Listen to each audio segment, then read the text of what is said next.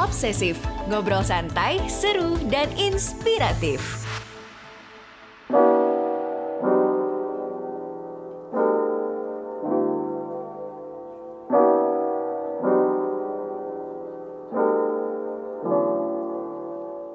Halo teman obsesif, jumpa kembali di podcast Obsesif. Sebelum mendengarkan, jangan lupa untuk follow dan beri rating terbaikmu untuk podcast Obsesif di Spotify, serta nyalakan notifikasinya ya, supaya kamu bisa terinfo setiap ada episode terbaru yang tayang di hari Minggu. Teman obsesif, ayo, siapa nih dari teman obsesif yang anak HI atau mau masuk jurusan HI? Nah, kamu sedang berada di episode yang tepat, karena hari ini kita akan membahas seluk-beluk hubungan internasional.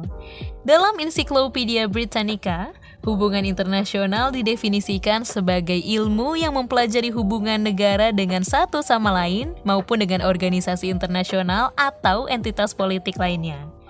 Ilmu ini juga mempelajari ekonomi, hukum internasional, sosiologi, filsafat, hingga sejarah.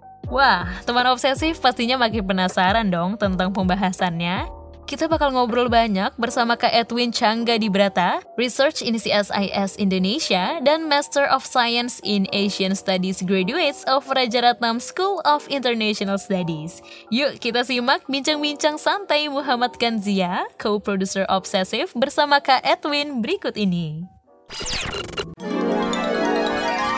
Katanya sih kesempatan nggak datang dua kali. Lewat obrolan singkat ini, kita akan mengingat kembali pengalaman sekali seumur hidup yang unik, susah dilupain dan mungkin nggak akan datang dua kali. Siapa tahu momen nostalgia ini bisa jadi pelajaran hidup yang reflektif sekaligus bahan hiburan. Di bawah santai aja sambil dengerin Daniel dan Sesa di podcast Momen, Satu Kali. Persembahan Medio by KG Media.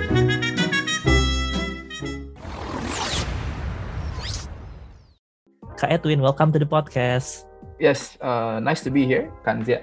Oke, okay. um, Kak Edwin, kita langsung mulai dari pertanyaan dulu aja nih. Um, jadi kan Kak, hubungan internasional itu ilmu yang sebenarnya terbilang baru nih, karena baru berkembangnya setelah Perang Dunia Kedua. Nah, uh, buat teman-teman yang nggak mendalami atau baru pengen daftar ke HI, sebenarnya cakupan studi HI itu seluas apa sih Kak Edwin? Ya, uh, pertanyaan yang sangat bagus ya. Sebenarnya kalau bisa dibilang hubungan internasional itu pertama kali istilahnya digagas itu nggak cuman setelah Perang Dunia Kedua ya. Mungkin uh, bisa dibilang mungkin sebagai ilmu pengetahuan as a science bisa dibilang uh, memang hubungan internasional uh, baru berkembang setelah Perang Dunia Kedua. Tetapi kalau misalnya aku boleh uh, menambahkan sedikit, memang betul HI itu adalah sebuah ilmu pengetahuan dan juga adalah sebuah aktivitas gitu ya, sebuah kegiatan, sebuah praktek dan juga hubungan internasional adalah ya memang sebuah keadaan aja setelah konsep bangsa dan negara itu ada. Untuk luas cakupan studi HI sendiri menurut aku tuh luas banget ya. Karena kita bisa membahas dari hal-hal yang istilahnya sangat dekat dengan kehidupan kita sehari-hari. Misalnya kalau kita buka makanan gitu ya kita bisa lihat kan produksi dari mana gitu. Misalnya aku punya di sini satu makanan eh, bentuknya tube. Itu ditulis adalah diproduksi di Malmo atau Sweden ya. Nah, bagaimana caranya si makanan ini bisa sampai ke aku yang posisinya di Singapura?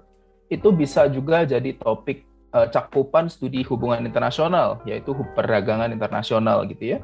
Itu bisa uh, juga termasuk. Mungkin secara standar kita kalau ngomongin hubungan internasional ya, hubungan antara level tertinggi uh, istilahnya tingkatan tertinggi pemerintahan yaitu antar presiden gitu misalnya ya. Itu juga bisa uh, jadi cakupan studi HI atau mungkin uh, sesimpel di mana uh, aku yang orang Indonesia bisa pergi belajar ke Singapura dan aku berinteraksi dengan teman-temanku yang ada di sini. Itu bisa juga dikaji bisa juga diteliti dengan uh, studi lewat studi hubungan internasional ya. Jadi memang hubungan internasional itu terjadi di setiap aspek kehidupan kita sekarang gitu sih. Kanzia menurut aku. Wah berarti sebenarnya HI itu justru kadang-kadang sedekat makanan yang kita makan aja ya kak dari mana dia datang dan gak harus kayak teori yang tinggi-tinggi banget gitu kita sebagai anak awam nih misalnya melihatnya. Nah, terus Kak, sebenarnya dalam studi HI sendiri, uh, tadi Kak Edwin sempat mention soal uh, hubungan antar negara nih. Ada banyak banget teori dan istilah-istilah yang kita dengar keluar atau terlontar dari studi HI. Nah, kalau misalnya teori yang menjelaskan hubungan antar negara itu ada apa aja dan contohnya gimana Kak Edwin? Right. Uh, mungkin buat yang kadang suka baca-baca berita atau gimana untuk kita ma mahasiswa hubungan internasional uh, ada tiga teori klasik ya uh, tiga teori klasik yang sering kita istilahnya kalau kita masuk ke kuliahan uh, kita kuliah hubungan internasional kelas pertama yang diambil pasti akan membahas tiga teori ini ya di perkenalan ilmu uh, ilmu hubungan internasional uh, ada tiga satu realisme kedua liberalisme dan ketiga uh, konstruktivisme ya.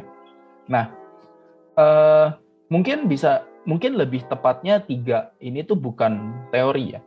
Uh, tiga ini tuh adalah sebuah paradigma, sebuah lensa uh, kacamata yang bisa kita pakai untuk melihat uh, istilahnya kenyataan yang ada di uh, dunia kita gitu ya.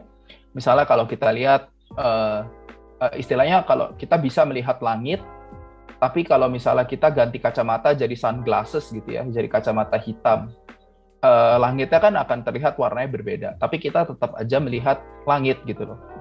Nah, untuk uh, sedikit uh, menjelaskan apa itu uh, apa itu tiga teori ini. Uh, satu tadi yang aku bilang realisme itu uh, sesuai namanya itu berfokus terhadap sesuatu yang real ya uh, uh, berhadapan dengan fakta dan kenyataan, uh, yaitu uh, bisa di, uh, yaitu mereka menganggap bahwa dunia kita ini itu ada di sebuah anarki dan di mana anarki itu adalah satu uh, istilahnya ke keadaan di mana tidak ada kekuasaan tertinggi yang bisa mengatur uh, kehidupan antar negara gitu ya. Jadi uh, semuanya itu adalah uh, kamu musuh saya uh, maka saya harus menjaga diri saya sendiri gitu ya. Itu realisme kira-kira bisa dianggap seperti itu, agak pesimis dan fokus terhadap kenyataan-kenyataan uh, yang ada di uh, masyarakat gitu ya di, di kehidupan kita. Gitu. Kedua liberalisme, liberalisme itu sendiri uh, berkembang ketika uh, ketika pemikir-pemikir seperti Adam Smith dan lainnya, uh, John Locke dan uh, ada JJ Russo dan pemikir-pemikir lainnya itu uh, berpikir uh, bagaimana supaya uh, kita tidak ada lagi perang gitu ya. Uh, bagaimana tidak ada lagi pertempuran antar negara. Nah, liberalisme ini sendiri fokusnya adalah ke asas-asas ataupun nilai-nilai liberal yang ada. Uh, jadi uh, apa sih uh, individual rights uh, dan uh, individual rights, uh, human rights itu adalah fokus di mana jadi kita istilahnya kalau kamu dan saya sama-sama manusia yang bebas, kita bisa berinteraksi lebih baik. Jadi hubungan internasional dilihat dari perspektif seperti itu. Ketiga, terakhir ya, itu adalah konstruktivisme. Nah, konstruktivisme itu sendiri adalah uh, sesuatu paradigma yang berfokus kepada ide yang ada di kehidupan manusia gitu ya. Uh, kenapa disebut ide? Uh, karena fokusnya dari uh, konstruktivisme ini sendiri adalah bentukan sosial ya, social construct kita sebutnya. Social construct ini adalah istilahnya dari ke, dari interaksi kita antar manusia itu terbentuk sesuatu istilah ide yang uh, istilahnya hanya berlaku pada komunitas manusia itu aja gitu kan. Misalnya contohnya ASEAN gitu ya. Kita bisa ambil contoh ASEAN atau misalnya uh, ASEAN itu adalah ASEAN itu kan bukan sesuatu yang ada dari awal ya kan. Istilahnya bukan semula jadi gitu kan. ASEAN itu adalah suatu bentukan. It was constructed to be a community gitu antara 10 negara yang ada di kawasan itu gitu kan. Nah, itu adalah salah satu contoh dari konstruktivisme gitu. Hmm, I see. Jadi sebenarnya ketiga teori tadi itu bisa dipahami seperti kayak uh, tadi Kak Edwin bisa contohin kacamata, terus kalau kacamatanya pakai yang gelap, jadi kelihatannya gelap gitu ya Kak, lebih ke paradigma yang self teori. Betul. Ya, ya, hmm, menarik banget nih Kak.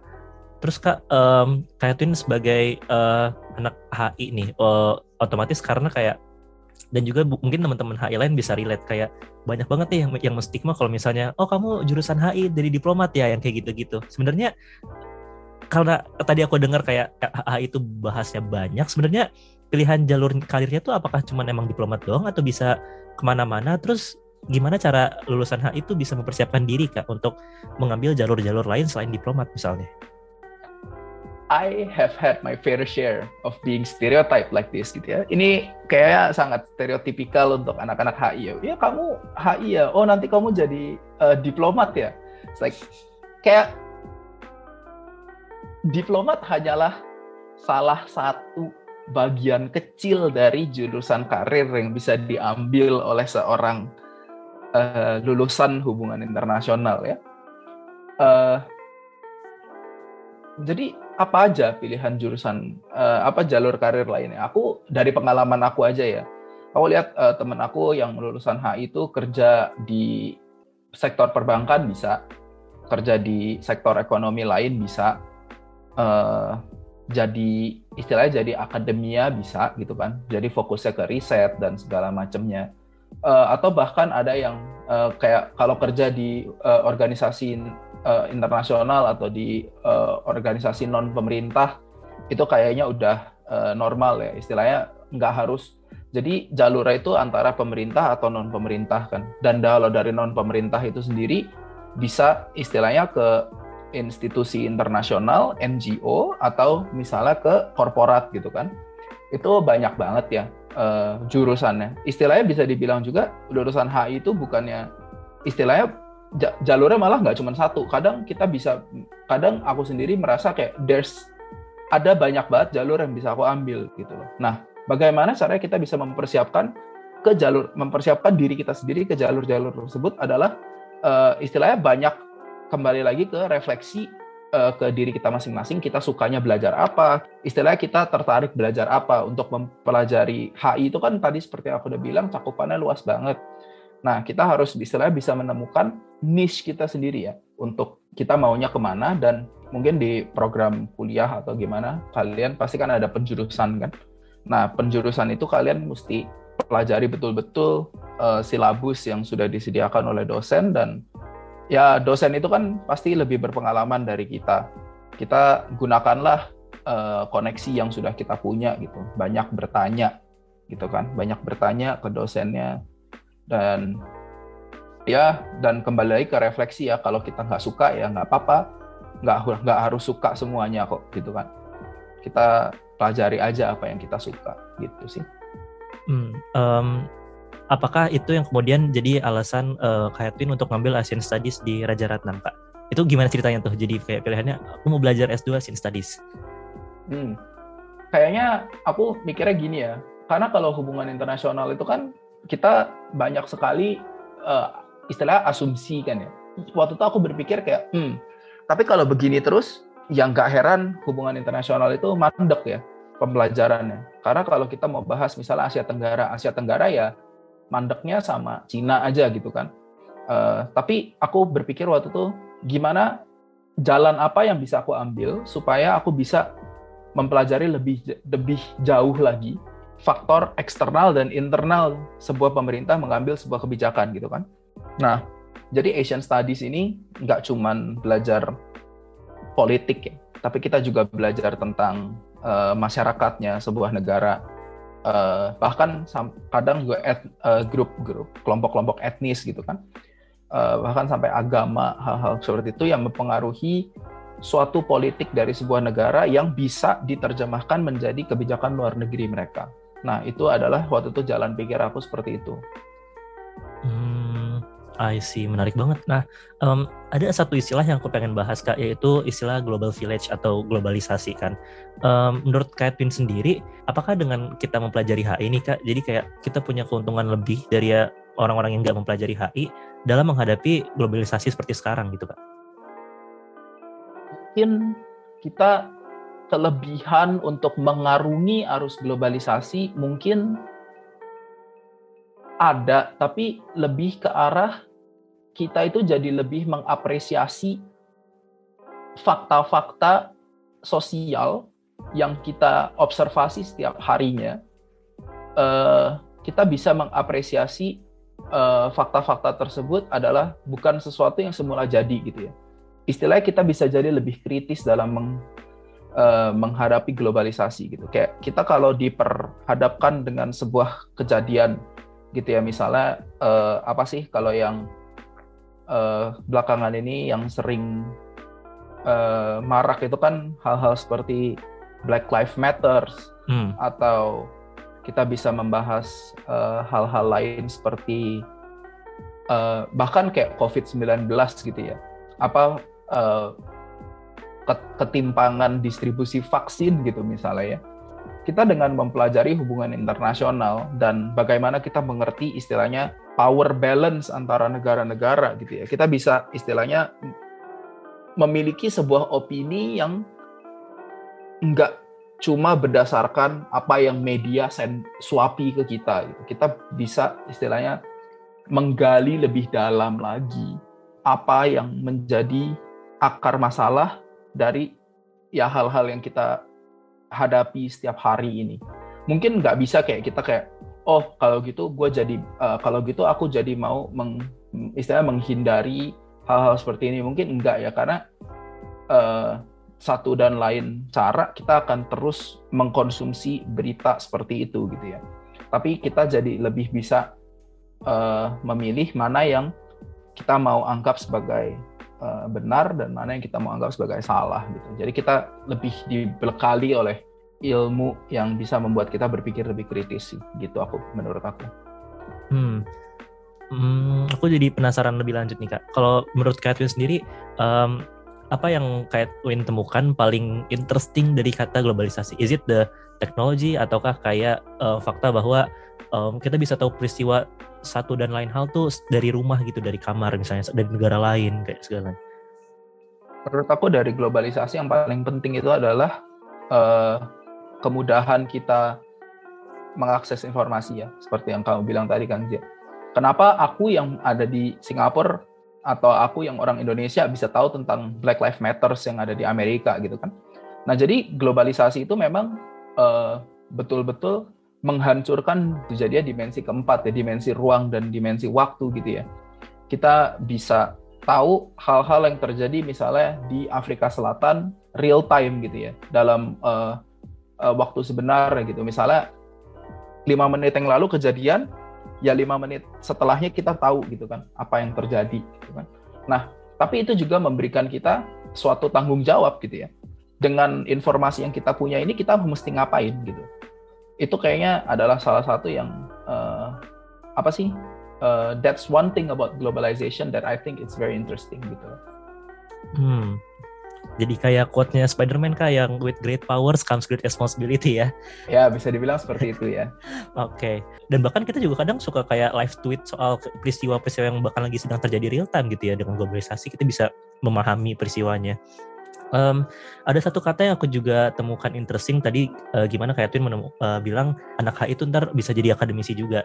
Nah, um, ada semacam backfire kak terhadap anak-anak terhadap akademisi di mana mereka dibilangnya tuh terjebak di dalam ivory tower mereka sendiri. Jadi uh, mereka tuh terlalu banyak diskursus ilmiah, mereka terlalu banyak menggunakan bahasa-bahasa yang berat, tapi itu lupa sama kejadian di dunia nyatanya. Nah, kalau menurut Kak Edwin, gimana caranya kita sebagai HI ataupun yang bukan gitu ya akademisi yang uh, secara umum itu tuh menghindari hal seperti itu, Kak? Ya, ini juga sering banget ya kejadian memang. Aku berpikir sih Ivory Tower itu menurut aku adalah suatu fenomena yang terjadi bukan ketika kita mengerti lebih banyak terhadap suatu hal. Ivory Tower itu terjadi ketika kita hanya mengerti sesuatu hanya di level permukaan saja. Menurut aku seperti itu ya. Jadi dari tadi kita bahas misalnya uh, realisme, konst liberalisme, konstruktivisme. Kita bisa aja terus-terusan bahas itu gitu kan. Kita lontarkan terus ya power balance lah kita lontarkan lagi misalnya inequality distribution of power lah atau kita bahas lagi misalnya uh, kita keluarkan terus eh jargon-jargon yang kita pelajari gitu kan. Nah, menurut aku adalah menurut aku yang salah di situ adalah ketika kita mengerti lebih dalam terhadap sesuatu ya. Kita pakai istilah biasanya layman terms ya. Uh, jadi kayak istilahnya uh, orang rakyat biasa gitulah kayak orang biasa orang awam gitu kan jadi kita tadinya orang awam terus kita masuk ke uh, dunia HI ini nih hubungan internasional terus kita begitu masuk kita istilahnya kayak diceburin ke dalam kolam terus kita tenggelam gitu kan terus kayak kita aduh apa nih realisme? Aduh apa nih balance of power? Aduh apa nih? Gitu kan. Nah kalau kita istilahnya tidak uh, kalau kita tidak kalau kita tidak mempelajari lebih jauh ya kita akan terus tenggelam gitu. Anggapannya kita kita ditenggelamin ke kolam ke laut yang dalam gitu kan. Terus kita kayak kecipak kecipuk kecipak kecipuk kita nggak tahu mesti ngapain dengan terus dibombardir hal-hal seperti itu. Tapi kalau anggapannya kita makin belajar makin mencari tahu itu adalah kita mulai belajar berenang kita mulai belajar ngapung. Nah dari kita di situ kita istilahnya sudah mengalami nih tenggelam gitu ya. Kita sudah mengalami kan tenggelam. Nah terus dengan makin kita banyak uh, belajar kita makin bisa berenang gitu ya makin bisa bertahan hidup di tengah uh, istilahnya field of study-nya IR gitu kan. Nah, dari sana kita akan bisa lagi kembali ke permukaan gitu loh dengan segala macam skill dan pengetahuan yang sudah kita pelajari gitu ya. Kita kembali lagi ke, permuka, ke permukaan. Kemudian ketika kita ditanya orang, "Woi, apa tuh yang kejadian di sana?" gitu kan.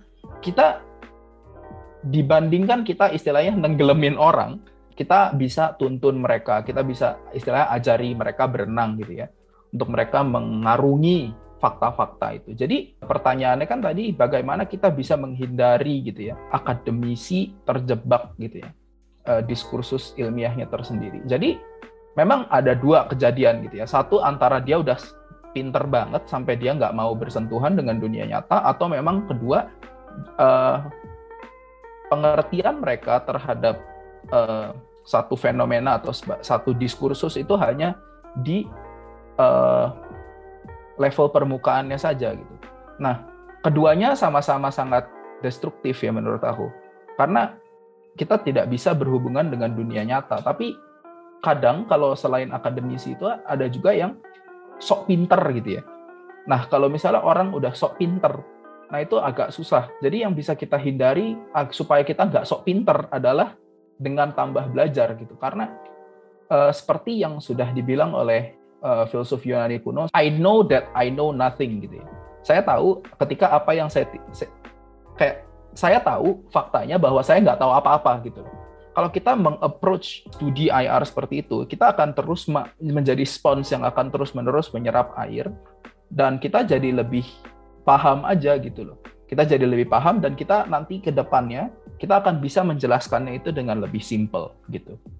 Jadi itu adalah menurut aku salah satu cara yang bisa kita kita sebagai istilahnya akademisi yang bisa akademisi lakukan supaya tidak dituduh bahwa mereka itu tidak bersentuhan dengan dunia nyata gitu. Oh, I Kak. Uh, ini ingetin aku ke satu istilah yang bilang kalau semakin pinter kamu, semakin kamu bisa menjelaskan hal itu tuh ke anak umur lima tahun gitu. Jadi semakin sederhana um, pengetahuannya. Nah kak, uh, selanjutnya nih kak, kan dengan gencarnya globalisasi, terus juga ke depannya mungkin jauh lebih gencar dari sekarang kan. Um, terus kita juga udah mempelajari nih bagaimana negara-negara berinteraksi. Menurut Kak Edwin, uh, skill apa aja sih kak yang dibutuhkan um, untuk kita menghadapi globalisasi sebagai individu? Kayak misalnya sering banget nih kita dapat DM tiba-tiba, saya raja Nigeria, saya ingin transfer 100 ribu dolar ke anda untuk simpan segala macam. Menurut Kak Edwin itu gimana kak? Uh, sebenarnya menurut aku tadi ya uh, sebenarnya skill berpikir kritis itu penting banget ya. Maksudnya klise lah klise. Kita bilang oh ya kamu harus bisa berpikir kritis. Tapi banyak orang yang nggak tahu gimana caranya bisa gimana caranya kita berpikir kritis gitu ya. Jadi caranya adalah uh, untuk satu ada dua. Satu adalah kemauan kita untuk belajar ya.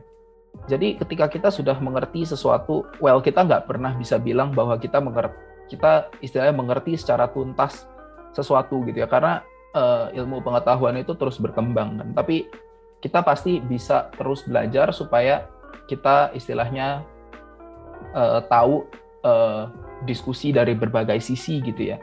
Misalnya kalau di jargonnya IR itu ada yang left wing, ada yang right wing gitu kan. Kita harus bisa mengerti keduanya sehingga kita bisa memilah-milah. Karena kritis itu adalah karena kita berpikir kritis itu adalah maksudnya kita bisa memilah kita bisa menerka mana yang uh, cocok dan mana yang tidak gitu ya.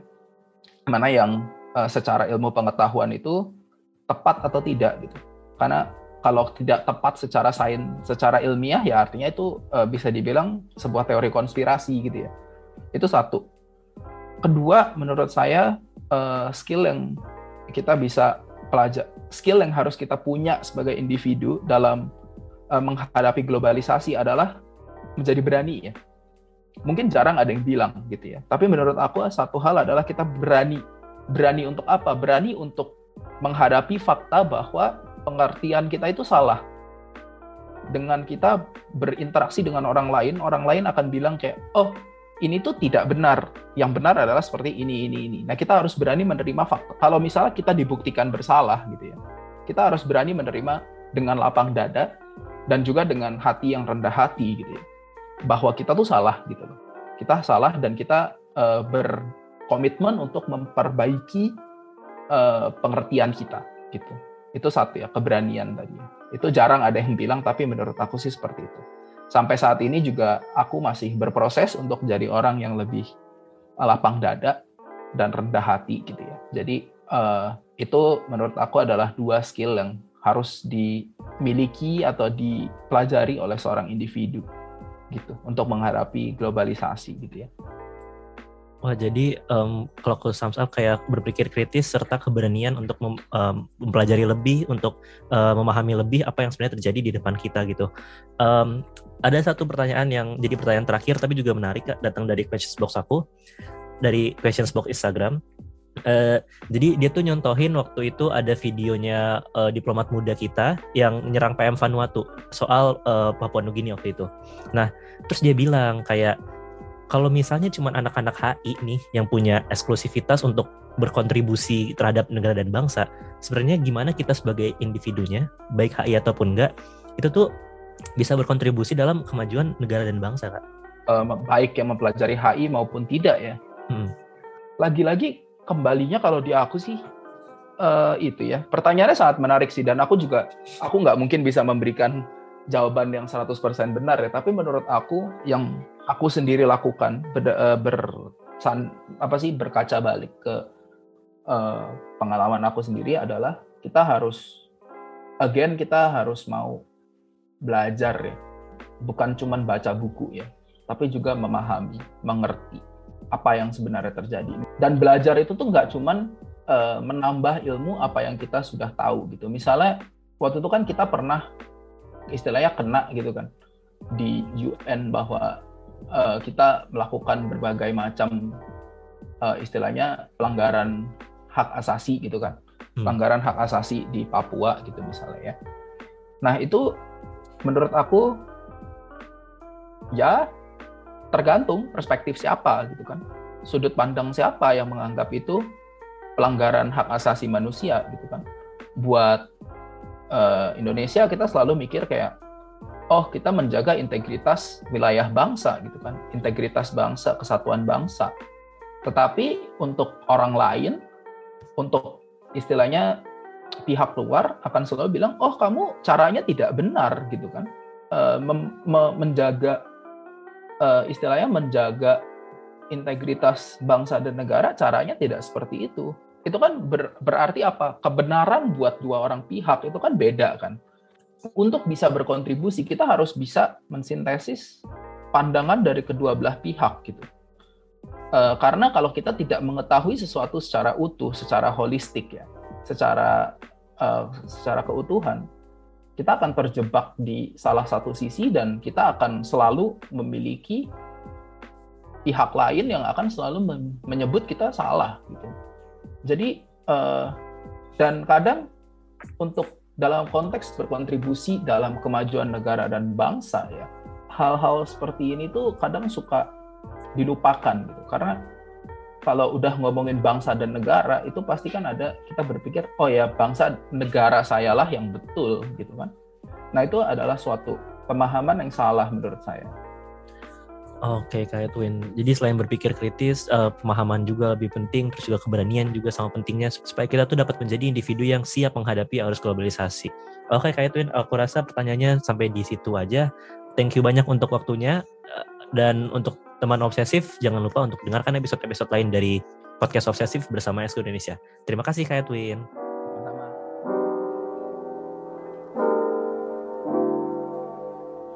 Wah, obrolan yang seru banget. Pasti teman obsesif juga dapat banyak banget insight kan? Nah, Obsesif bakal kembali lagi minggu depan di topik yang gak kalah menarik nih. Jangan lupa untuk follow Instagram dan TikTok kami di @mediobaikHGmedia supaya kamu gak ketinggalan info terbaru seputar podcast Obsesif. Oke? Okay? Akhir kata, aku Intania Ayu Mirza dan segenap kru Obsesif pamit undur diri. See you on the next episode.